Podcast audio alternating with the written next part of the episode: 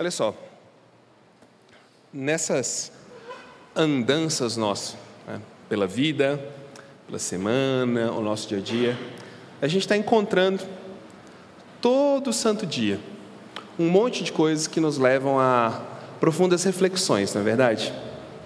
A gente reflete sobre a nossa origem, de onde a gente veio, sobre a herança da nossa família, sobre os efeitos disso no nosso dia a dia. A gente pensa sobre o nosso lugar no mundo, o que, que a gente está fazendo aqui, como a gente vai se posicionar nesse mundo, quem que eu sou, o que, que eu faço.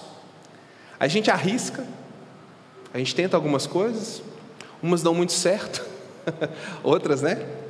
Pois é. A gente continua, a gente continua. E a gente chega para um culto desse, depois de enfrentar a vida, de lidar com dilemas, situações complicadas, profissionais, emocionais, de tudo quanto é tipo, esperando alguma coisa de Deus, sabe? E aí eu escrevi aqui, enquanto eu preparava, uma, uma pergunta que eu fiquei me respondendo o tempo todo, enquanto pensava nesse texto para falar com vocês, que é a seguinte: alguém sai de casa para ouvir uma pregação e deve se deparar com o quê diante de um texto como esse? Deve encontrar o quê? E eu pensava o tempo todo, eu tenho que ter alguma coisa para falar para essas pessoas, porque elas saíram de casa para ouvir uma pregação. Elas precisam de alguma coisa. Eu tenho que ter alguma coisa para falar para elas. E sabe o que, que Deus falou para mim essa semana? Que eu não tenho nada para falar para vocês. Que eu só tenho Ele. Que nós só temos Ele. E o que nós somos aqui, com todo esse emaranhado de coisas, de situações, de realidades de vida, de tentativas bem-sucedidas, frustradas, de sonhos, de sentimentos, tudo que a gente tem, a gente embola junto numa voz só, como comunidade diante de Deus, e diz: Deus, nós estamos aqui. Ajuda aquele doido lá na frente a não estragar o que o Senhor quer fazer. Acho que é isso que a gente faz toda vez que a gente se reúne como comunidade. Então, quero tirar um minuto para a gente orar juntos. E a gente orar, e, e assim, eu vou orar, mas você ora também aí no seu coração, uma oração bem específica para Deus. Deus, que a tua palavra alcance as lacunas do meu coração. Eu vou orar do nosso, porque a gente está como corpo, mas fale com Deus do seu. Porque às vezes parece que o texto não está falando nada, mas talvez é porque a gente não está com o ouvido muito atento. Então vamos pedir a Deus isso. Vamos orar. Ó Senhor Deus, como um emaranhado de situações, de realidades, de coisas, de sentimentos, de experiências, nós nos colocamos aqui. E o nosso pedido nesse momento é que o Senhor fale com a gente. Que o Senhor encontre espaço no coração da nossa comunidade. Que pelo ouvir atentamente, pelo meditar e pelo aplicar da tua palavra, a nossa comunidade se transforme e leve transformação para esse mundo tão mal e que necessita tanto de esperança. Então, Deus, a nossa oração é: nos dá esperança de que a tua palavra é suficiente, de que a tua palavra tem as respostas, de que ela tem os caminhos para a gente trilhar essa vida tão sombria às vezes. Fica conosco. Que o Senhor mantenha longe o diabo, nosso inimigo, que ele não nos acuse dos pecados que já foram confessados, que ele seja mantido longe porque ele não é convidado aqui, e que o nosso coração encontre deleite da paz da tua presença enquanto falamos. E que apesar de mim, apesar da minha pessoa, o Senhor fale com a tua igreja, que eu sei que o Senhor ama muito mais que qualquer um de nós aqui. Assim fazemos esta oração, em nome de Jesus Cristo. Amém. Semana passada a gente conversou um pouquinho no capítulo 8 sobre o nosso relacionamento com conhecimento. E aí nós falamos que hoje iríamos conversar um pouco, falar um pouquinho sobre a nossa relação com o próximo à luz desse conhecimento adquirido, e depois nós vamos iniciar o capítulo 9 de 1 Coríntios. Mas apenas para resumir, o que nós falamos semana passada é que o conhecimento, conhecimento da palavra, o conhecimento de Deus, o conhecimento das coisas de Deus e a sabedoria sobre a própria vida à luz da palavra de Deus, sem amor, se torna um elemento puramente de vanglória. Nós conversamos e aprendemos que o conhecimento de Deus, ele precisa ser colocado a serviço dos fracos. E quem são os fracos que nós aprendemos semana passada? O Caio já falou, inclusive, hoje, somos nós. Não tem uma divisão na igreja, o grupo dos fortes, o grupo dos fracos. Não, não, não existe isso, porque fracos somos todos nós. E forte é Cristo, que mesmo sendo tão forte, se fez fraco conosco. Então nós aprendemos que o conhecimento precisa estar a serviço da comunidade, ele precisa ser aplicado à comunidade para que ele não se transforme um elemento de vanglória e de soberba.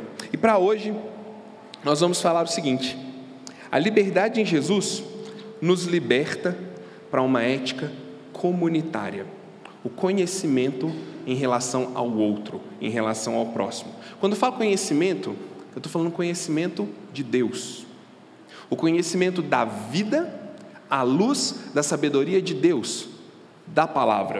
Eu não estou pensando em um conhecimento específico, física, matemática, português, coisas assim. Eu estou pensando em todos esses conhecimentos, à luz do conhecimento da palavra de Deus, tá bom? Como nós nos relacionamos com o próximo a partir disso. Para pensar a vida cristã, a gente tem algumas opções para seguir. E o apóstolo Paulo está lidando com essas três opções: são legalismo, libertinagem e liberdade. Esses três elementos eles estão presentes na nossa carta. Até aqui eles apareceram muito. Daqui para frente eles vão aparecer mais ainda. Resumindo, legalismo, nada pode. Nada pode. Nada é permitido. Nós já temos uma cartilha escrita com muita especificidade sobre aquilo que pode e aquilo que não pode. Siga as regras. Nós temos a libertinagem que diz: tudo pode. É uma vida sem regras exteriores, porque a única regra que vigora é a regra do seu coração. Essa é a libertinagem, onde tudo pode a partir do self, a partir do desejo interior do seu coração. E a gente tem a liberdade. Ô Zé, dá para tirar um pouquinho esse efeito? A gente tem a liberdade que diz: tudo pode. Não, Rafael, esse era o, o, a libertinagem. Não, não, não. É a liberdade mesmo. Tudo pode, mas eu experimento em Jesus o poder de ser livre de mim mesmo para fazer o que glorifica a Deus e não ofende meu próximo. Liberdade. Tudo pode, mas experimento em Jesus o poder de ser livre do seu algoz mais cruel, você mesmo. Para fazer o quê? Aquilo que glorifica a Deus e não ofende o meu próximo. O tempo todo, esses três elementos eles vão estar presentes na nossa vida. O legalismo, porque é mais fácil. Tem hora sim, no dia a dia, tudo que a gente quer é alguém para dizer assim: isso não pode, isso pode. Fala a verdade. Tem situações que o que eu mais queria é que abrisse uma janela no céu e Deus dissesse: não pode, pode. Porque é fácil, é só seguir, é só ficar ali e não abrir mão de jeito nenhum. Tem épocas que esse legalismo às vezes vai servir para a gente bater no outro, né? Porque a gente acha que a voz do céu que vem das nuvens somos nós, né? Então a gente começa, pode, não pode. Mas libertinagem também é presente. Porque tem hora que a gente, ah, quer saber de uma coisa? Vou fazer. Que se lasque o mundo, não ligo para a opinião de ninguém mais, o que as pessoas pensam, né? Vocês já passaram por essa adolescência emocional pervertida? De dizer assim, eu não me importo com a opinião das pessoas. Né? E a gente acha que está livre da opinião das pessoas, né? mas está mais escravo do que nunca, porque é a opinião das pessoas que está fazendo você tomar essa atitude. Mas a gente enfrenta ah, esse momento assim de libertinagem. Eu quero, estou com vontade, vou seguir a voz do meu coração. E às vezes, a gente vai desfrutar dessa liberdade, de ser livre de nós mesmos, de poder dizer não com tranquilidade, de poder dizer sim em paz, porque a gente está tranquilo em relação àquilo que Deus tem colocado diante de nós. Isso é a nossa vida, não tem como fugir disso. Esses três L's né, vão estar diante de nós, querendo ou não, você vai ter que fazer o L, não tem jeito. Como experimentar essa ética, então? Como que a gente experimenta essa ética a partir do conhecimento de uma maneira boa quando se pensa em comunidade? Como que a gente pode, ao mesmo tempo, crescer em conhecimento sem transformar aquilo num fator de, de arrogância, de snobismo, de separação, de, de tratar o outro mal. Como que a gente faz isso? Pois é, o apóstolo Paulo dá algumas dicas que no capítulo 8 nós vamos ver que é considerando o estágio da fé do outro. Isso é muito legal. Porque quando a gente lê o capítulo 8 e grosso modo, a gente fica preso naquela primeira definição de forte e fraco, que ele coloca lá no início do, do, do, capítulo, que não é uma definição do Paulo, porque ele fala: acolhei o que é débil na fé, o que é fraco, porque o forte é isso, mas o fraco é aquilo. A gente acha que é Paulo que está separando, assim, ó, os fortes dos fracos, mas ele está usando a mesma expressão que os coríntios usavam. Ele está pegando do que eles diziam deles mesmos para dizer os fortes, os fracos, e usa aquilo para, de uma maneira retórica, quebrar eles, mostrando que Jesus foi quem demonstrou a verdadeira fraqueza, mesmo sendo forte. Então, quando ele fala de considerar o estágio da fé, é de entender cada pessoa, cada pessoa está em um momento de caminhada diferente. Nós seríamos muito, muito tolos se quiséssemos que todos estivessem no mesmo estágio. E o Paulo considera isso. Só que ele considera a partir de um olhar de empatia e não de um olhar meritocrático. Ele chama a igreja para olhar uns para os outros e dizer: ok, temos vários estágios de caminhada, temos vários tipos de conhecimento, e o que fazemos agora? Nós consideramos isso é como se o que os coríntios chamavam de fraco fosse uma pessoa que ainda estava abandonando os antigos hábitos pagãos. Deixa eu te lembrar, o que, que eles lidavam ali naquele contexto? Corinto era uma cidade extremamente idólatra, com vários templos de adoração a falsos deuses, um templo gigantesco, tá bom? O templo de Afrodite, que ficava ali, e várias pessoas cultuavam essa deusa nesse templo. E eles cultuavam de formas bem específicas, através de sacrifícios de animais, através de rituais com música, com dança, com comida, através de rituais que envolviam um relacionamento íntimo entre pessoas do mesmo sexo, pessoas de sexos diferentes, com animais. Era terrível o que eles faziam ali.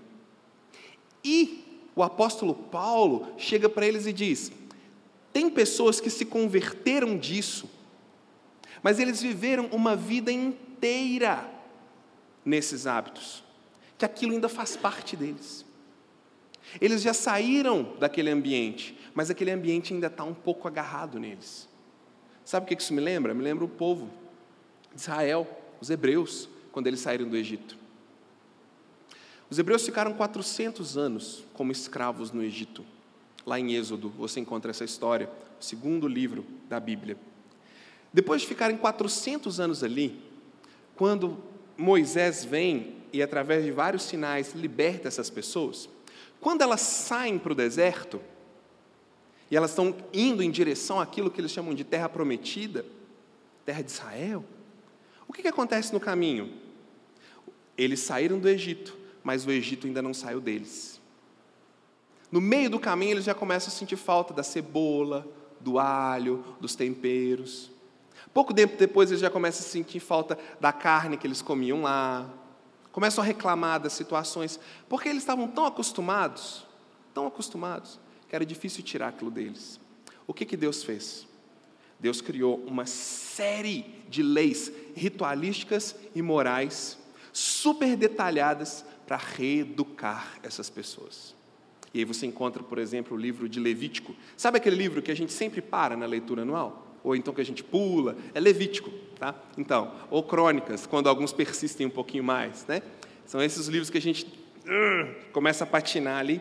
Foi por isso que esses livros foram escritos, para ajudar pessoas que já estavam fora do Egito a tirarem o Egito delas. O que eles chamavam de fracos lá em Corinto são pessoas com essa mesma característica. Eles já tinham saído dos rituais pagãos, eles já tinham abandonado aquele mundo, eles já tinham virado as costas para aquilo. Mas, gente, foi uma vida inteira vivendo daquela forma. Uma vida inteira usando aquelas expressões. Uma vida inteira adorando com todos os sentidos empregados na adoração. E de repente eles encontram uma fé que tem uma, um, uma nuance, uma faceta muito mais intelectual e de serviço do que de sensação física. E a adoração deles envolvia sensações físicas intensas. Pense a luta dessas pessoas. Em um dia eles estavam no templo adorando Afrodite. No outro eles estavam ouvindo as histórias de um homem que tinha morrido numa cruz e que dizia que grande é o que serve que dizia que quando você olha com uma intenção impura no coração, você já adulterou, que dizia que você precisa controlar as palavras da sua boca. Era muito difícil e era muito confuso. Só que existiam também o que eles chamavam de fortes. Eram as pessoas que já tinham amadurecido a consciência em relação a isso e já tratavam essas práticas não como algo extremamente relevante, ou importante, mas como algo do passado, algo superado, sem significado. Para você entender, pense como um perdão, tá bom? Pense nos estágios de um perdão. Tem gente aqui que perdoa fácil, tem gente aqui que perdoa difícil, tem gente aqui que não perdoa. Quer dizer, esse não tem, não. Só tem que perdoa fácil que perdoa difícil, né? Jesus nos perdoou, a gente não pode ser assim. Mas tem gente que perdoa rápido, tem gente que demora mais para perdoar. E aí, a pessoa vem e pede perdão para nós de alguma coisa, ou nós pedimos perdão. E o que, que a gente faz? Cognitivamente, intelectualmente, a gente quer perdoar. A gente sabe que é verdade. A gente sabe que aquilo ali é certo e que é o que a gente deve fazer. E a gente perdoa. Mas a gente ainda fica pensando naquilo um tempinho. Não tenta me enganar, não, que eu sei que fica. A gente ainda fica pensando naquilo um pouquinho, a gente lembra, quando vê a pessoa, a gente ainda dá uma lembradinha, talvez. Outros não, talvez conseguem mais rápido. Mas chega uma hora que você consegue experimentar perdão mesmo. Pessoal até fala no meio gospel assim, né? Você consegue liberar perdão. Eu não gosto dessa expressão. Mas você consegue experimentar perdão. Que é quando você olha a outra pessoa e aquilo que aconteceu não vem mais na sua mente e você não trata mais a pessoa à luz daquele evento. Aí o perdão aconteceu. Ou seja, aquela situação não influencia mais o seu relacionamento atual com a pessoa. Esses eram os fortes. Eles já haviam sido perdoados por Jesus, eles já estavam numa caminhada cristã. Eles não eram burros, gente, eles eram inteligentes. Pessoas com a mente muito avançada, mais até do que as pessoas da nossa época, tá? Eles entenderam. Eles compreenderam. E para eles era um ponto resolvido. Os deuses não significavam nada mais. Os rituais, eles estavam agora perguntando sobre casamento. Olha que legal. Eles abandonaram tanto aqueles rituais e aquelas práticas que agora eles já estavam pensando sobre o casamento, como ser puros no casamento, como cuidar da esposa, do marido, como viver esse tipo de relacionamento agora sobre outra ótica. Para eles estava resolvido. Só que como eles eram humanos, né, iguais a nós, quando eles tinham que lidar com aqueles que ainda tinham a sua consciência influenciada pelo passado, eles não tinham paciência. Eles não tinham tato. Eles tratavam eles como cristãos inferiores. Tratavam eles mal. Como pessoas, como cristãos de segunda classe, de segundo nível, não tão importantes ou espirituais quanto eles. E o que estava acontecendo aqui é que eles faziam isso como? Não considerando a fragilidade da consciência do outro. Como que era não considerar? Falei semana passada. As famílias levavam os animais para serem sacrificados no templo. Os animais eram sacrificados. Uma parte era oferecida, a outra parte ficava com o sacerdote. A outra parte as pessoas comiam lá no templo. Sobrava muito, era muito bicho. O que, que eles faziam? Vendiam para o mercado. As pessoas iam ao mercado e compravam as carnes que tinham sido oferecidas para os ídolos. As pessoas que tinham a consciência ainda influenciada por isso, eles estavam lutando contra aquilo. Não, eu preciso ainda me afastar disso, eu não posso comprar essa carne do mercado. Aquilo para eles ainda trazia memórias ruins, sentimentos ruins, talvez flashes na mente de, que, de um passado que eles estavam tentando sair fora dele. Os que eram os espirituais, os que se achavam entendidos, ah, não, tranquilo, vou lá no, vou lá no templo hoje comer um churrasco com os meus amigos que cultuam Afrodite. Está super tranquilo, a gente é super descolado, a gente é contextualizado. Quando o pessoal que tinha consciência um pouco afetada via aquilo, causava um impacto profundo na fé deles, porque eles diziam: peraí, eles estão dizendo que eu não posso, mas aquele cara lá que tem um conhecimento, que é uma pessoa influente na nossa comunidade, que é uma pessoa relevante, ele está lá, e agora? Pode ou não pode? Gerava um conflito na fé daquela pessoa, gerava um conflito na caminhada de fé com aquela pessoa. E o ponto que ele vai abordar até o capítulo 10 é sobre comprar a carne no mercado, sobre consumir essa carne em casa e no templo, sobre consumir essa carne na casa das pessoas que compraram o, a carne vendida no mercado e ir no templo com os amigos que cultuavam Afrodite, comer a carne com eles lá. Ou seja, esse texto não tem nada, nada a ver com carne, gente embora ele fale muito de carne. Se a gente lê esse texto, né, tentando entender aqui o que, que pode comer e o que, que não pode comer, você está lendo o texto errado. Você está lendo de uma forma errada.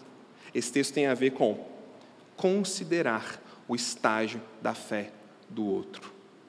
Considerar profundamente a fase de vida de todos. 2 Coríntios capítulo 5, versículo 17, diz algo assim: E assim, se alguém está em Cristo, é uma nova criatura. As coisas antigas já passaram e eis que se fizeram novas. A gente sabe que isso é fato. Quando alguém é convertido por Jesus, quando alguém é alcançado pela graça de Deus, Deus faz uma obra no seu coração e torna aquela pessoa um filho de Deus. Naquele momento, ele é um filho de Deus. Ele é alguém em comunhão com Deus mas ele precisa agora passar por outro processo, que é contínuo e não é instantâneo, que é o processo de crescimento, que a gente chama de santificação.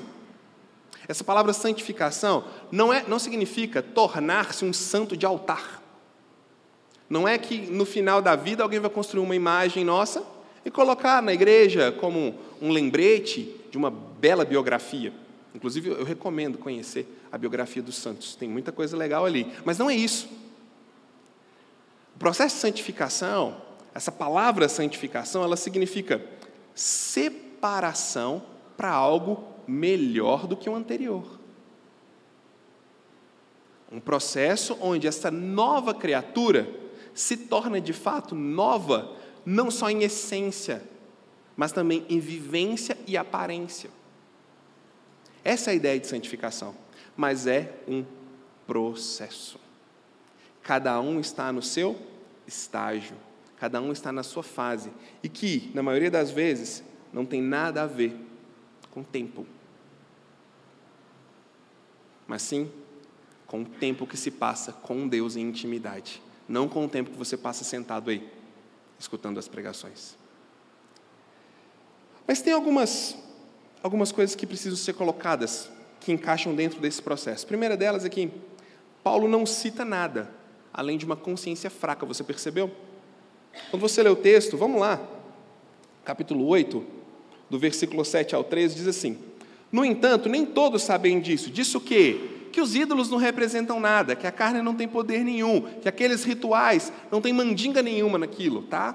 Não, não precisa se preocupar. Mas ele diz: nem todos sabem disso.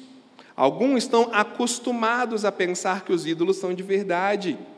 Agora que eu já te expliquei, vai ficando mais fácil, né? De modo que ao comer alimentos oferecidos a eles, imaginam que estão adorando os deuses de verdade. E a sua consciência fraca é contaminada. Não obtemos a aprovação de Deus pelo que comemos, não perdemos nada se não comemos, e se comemos, nada ganhamos. Contudo, tenham cuidado para que a sua liberdade não leve os outros de consciência mais fraca a tropeçarem. Pois se alguém vir você, que diz ter um conhecimento superior, que diz ter um conhecimento superior, olha aí a acidez de Paulo, tá bom? Vocês precisam lembrar de uma coisa: sarcasmo e ironia estão escorrendo desse livro aqui, tá bom? A gente não pode ler esse livro aqui de um jeito assim muito humilde, simplesinho, não. Ele está sendo sarcástico. Ah, vocês aí que estão dizendo que estão cheios do conhecimento, né? Mas olha o que vocês fazem com esse conhecimento. É isso, é uma faca que ele está enfiando neles. Tá? Ele está pegando a sagacidade deles e está trazendo para a luz. Pois se alguém vir você que diz ter um conhecimento superior comer no templo de um ídolo, acaso não será induzido a contaminar a própria consciência ao ingerir alimentos oferecidos a ídolos? Assim, por causa do seu conhecimento superior, um irmão fraco pelo qual Cristo morreu acaba se perdendo. E quando vocês pecam contra outros irmãos, incentivando-os a fazer algo que eles consideram errado, pecam contra Cristo. Portanto, se aquilo que eu como faz um irmão pecar, nunca mais comerei carne, pois não quero fazer meu irmão tropeçar. Paulo cita consciência fraca. Categoria entre cristão forte e fraco? Não tem. Mas uma consciência ainda imatura, isso sim existe. Porque todos estamos em fases diferentes do nosso processo de crescimento. Nem todos entendemos, metabolizamos certas verdades na nossa vida. E qual é o problema disso? Nenhum, desde que a gente esteja disposto a ser uma comunidade. Paulo não cita nada além da consciência fraca. Mas como vamos saber sobre a consciência de alguém e o seu estágio de desenvolvimento? Não está escrito na testa de vocês sobre o nível de consciência que vocês têm. Eu não consigo ver. Você não consegue ver o meu. Como que a gente fica sabendo o nível de consciência do outro para poder considerá-lo? Relacionamentos intencionais de intimidade. É impossível experimentar essa consideração comunitária se a gente não se relaciona. Se o máximo que temos é o domingo. Se nós sobrecarregamos o domingo, o culto, o momento que estamos aqui, como o momento em que temos que experimentar toda a intimidade, toda a comunhão e toda a profundidade de relacionamento como um corpo. Isso é impossível. Nós só conseguimos considerar a consciência uns dos outros quando temos intimidade fora do contexto da igreja, fora do culto. É para isso que nós temos as comunidades regionais. Qual é a nossa ideia? Belo Horizonte é muito grande. Você temos gente espalhados aqui praticamente por todas as regiões de BH, pela região metropolitana de Belo Horizonte. A gente está num grande centro. Deslocar todo mundo para cá. Imagina se o nosso culto fosse quinta-feira, seis e meia da tarde. Eu não vou nem pedir para quem não conseguiria chegar levantar a mão, que eu vou ficar com vergonha. Um ou outro só que vai conseguir chegar. Porque a gente está num grande centro, é difícil. Por isso a gente pensa, precisamos nos esforçar o mais possível, para regionalmente termos pontos onde as pessoas podem se encontrar, experimentar essa comunhão e essa intimidade. Esse é o nosso processo de comunidades regionais.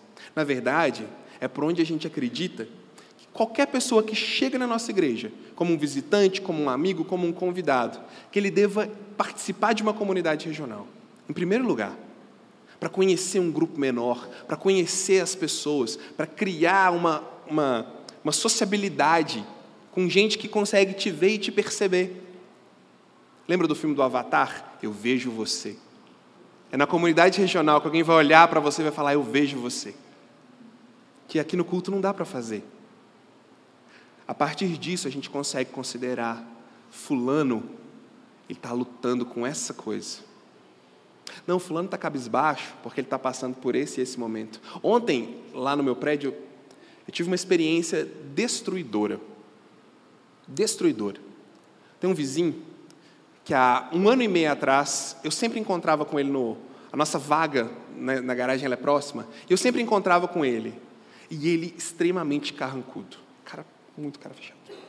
Sim. Eu cumprimentava, ele não respondia. Cumprimentava, ele não respondia. E isso muito tempo. Aí eu, há um ano atrás, cheguei para Thais e falei: Nó, fulano é muito ignorante. Credo, que cara ignorante, cara grosso. Falei isso mesmo, falei mal dele. Há pouco tempo atrás eu encontrei ele no elevador, eu resolvi puxar conversa. Ah, a filhinha dele estava ali, que bonitinha e tal, e, e, e comecei a conversar, e, e, eu com três meninos dentro do elevador, falei, já sei. Perguntei para ele, e aí, vai ter mais filho não? Ele, ah, minha esposa está grávida, a gente está muito feliz. Moral da história, a gente virou amigo.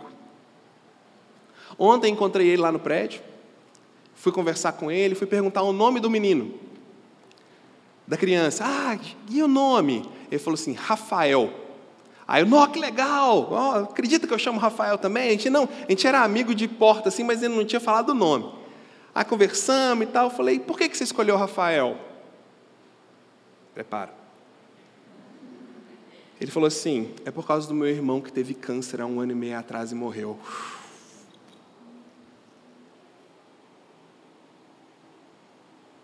C.S. Lewis diz o seguinte: as pessoas estão passando por lutas tão profundas que só de olhar para a cara delas você não consegue imaginar.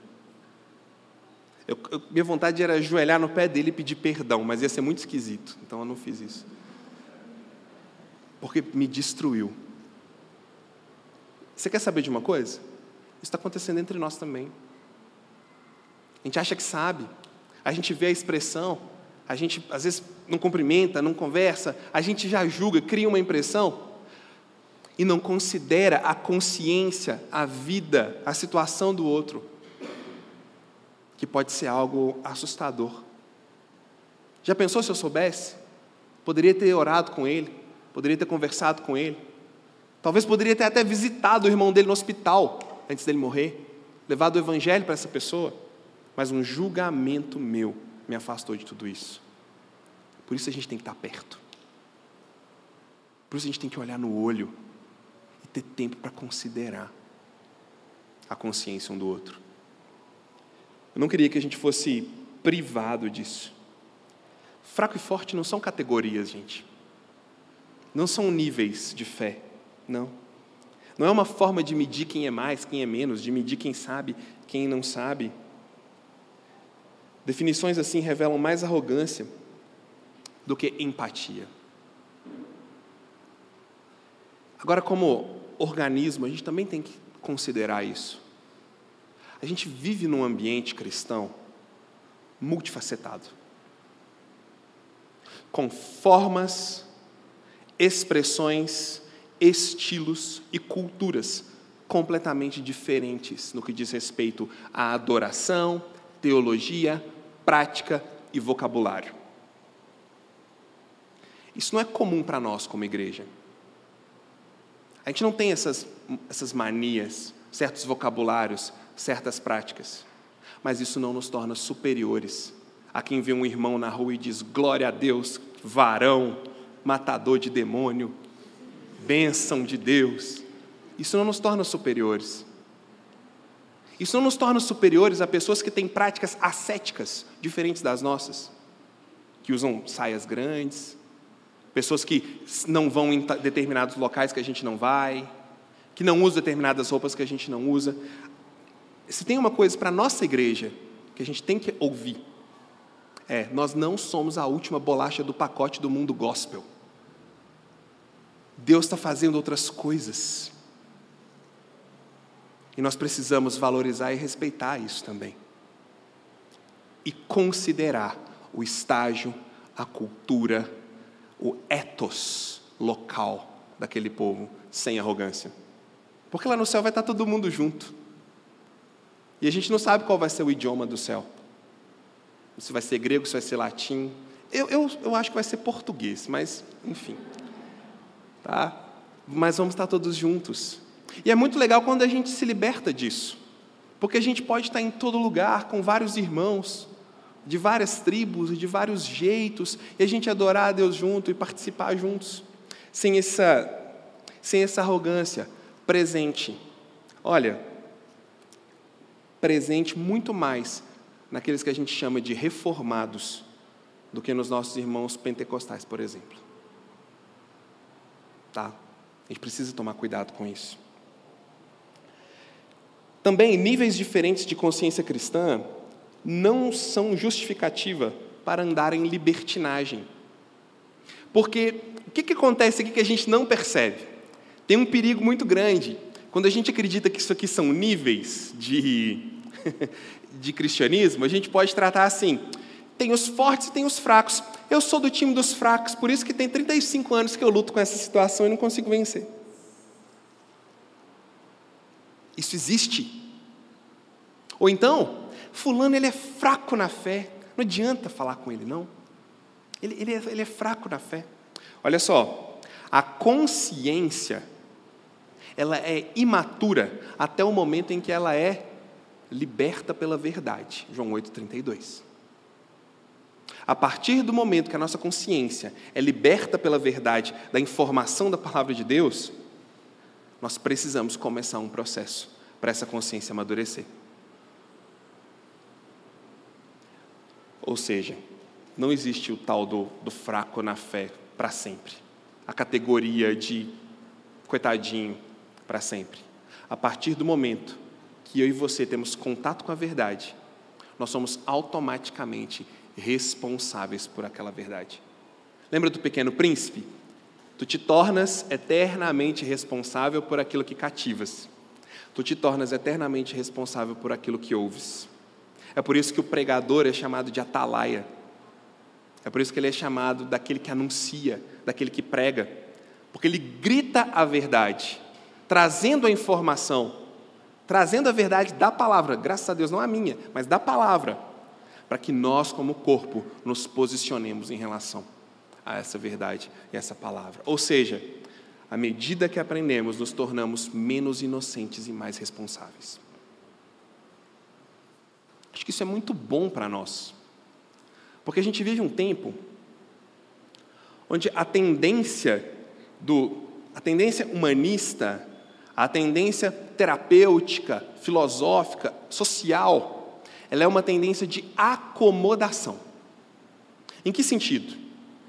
Você precisa decantar seus sentimentos, decantar suas vontades, decantar o que está dentro de você e aceitar isso e seguir em frente. A palavra de Deus é diferente, ela sacode a garrafinha e mostra toda a areia que está ali dentro. E aí a gente vai se tornando responsável, não por decantar, mas por filtrar essa sujeira que está em nós. Esse é o processo de santificação. É difícil? Pra caramba. Muito. Mas o mais difícil, na verdade, aquilo que era impossível, Cristo já fez, que é nos salvar. O que a gente não podia fazer, Ele já fez. Que é plantar graça no nosso coração, que é plantar fé no nosso coração, para a gente poder se relacionar com Ele. E nos colocou um caminho diante de nós, onde todo mundo é fraco, sim, mas todo mundo é responsável pela sua, pelo seu ritmo de caminhada no caminho. Você é responsável primeiro pelo seu ritmo de caminhada e depois por considerar o ritmo da caminhada de quem está do seu lado.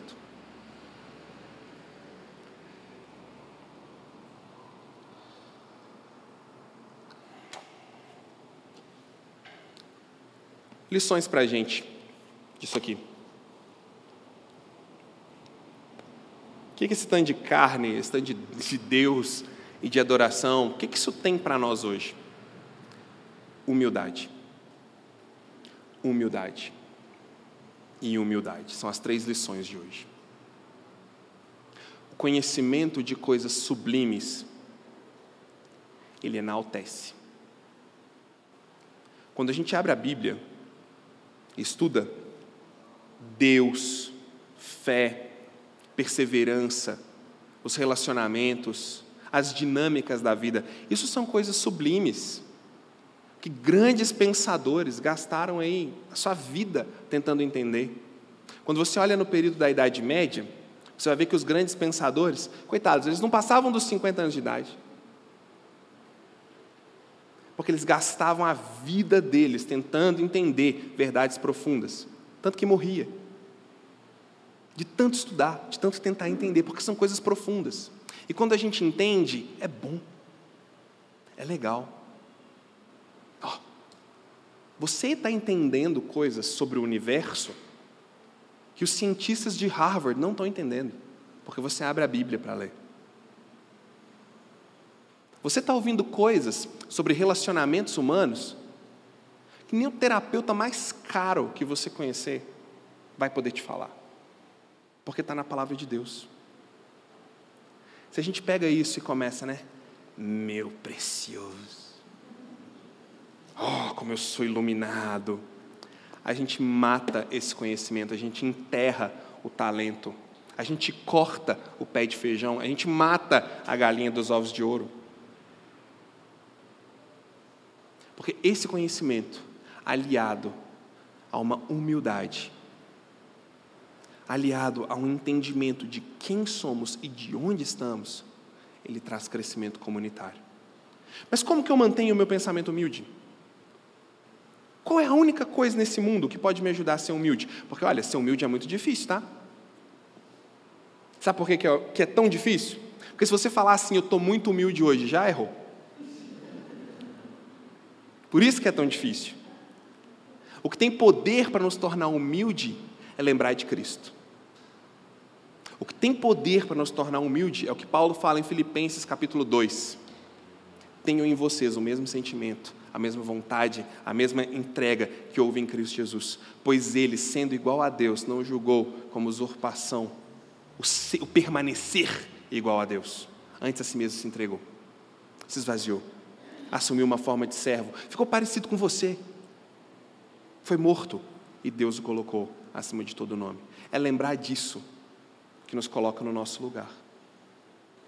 É lembrar disso que nos mantém seguros, protegidos da arrogância do conhecimento.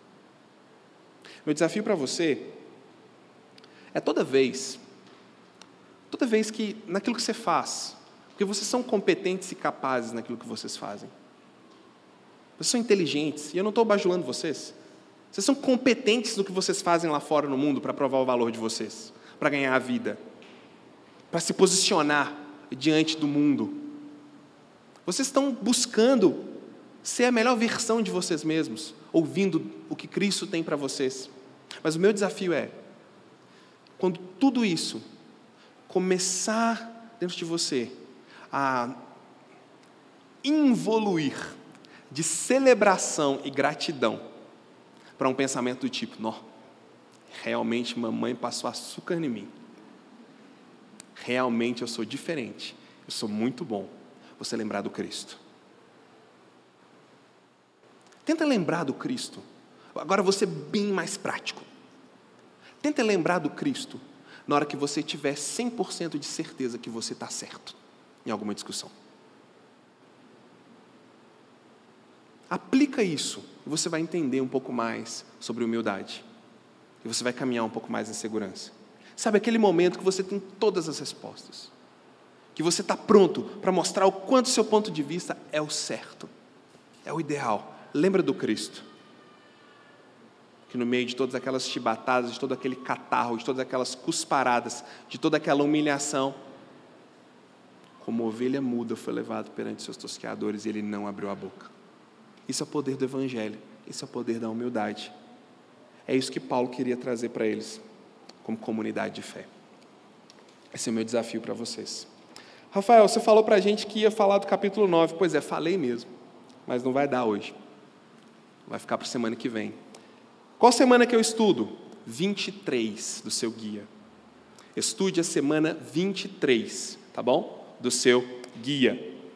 Permaneça nela e semana que vem a gente coloca tudo em ordem. Vamos orar? Senhor Deus, por favor, nos ajude a permanecer em humildade. Nos ajude a lembrar de Cristo. Que o exemplo dessa comunidade aqui, que estava lutando com tanta arrogância, com tanta dificuldade,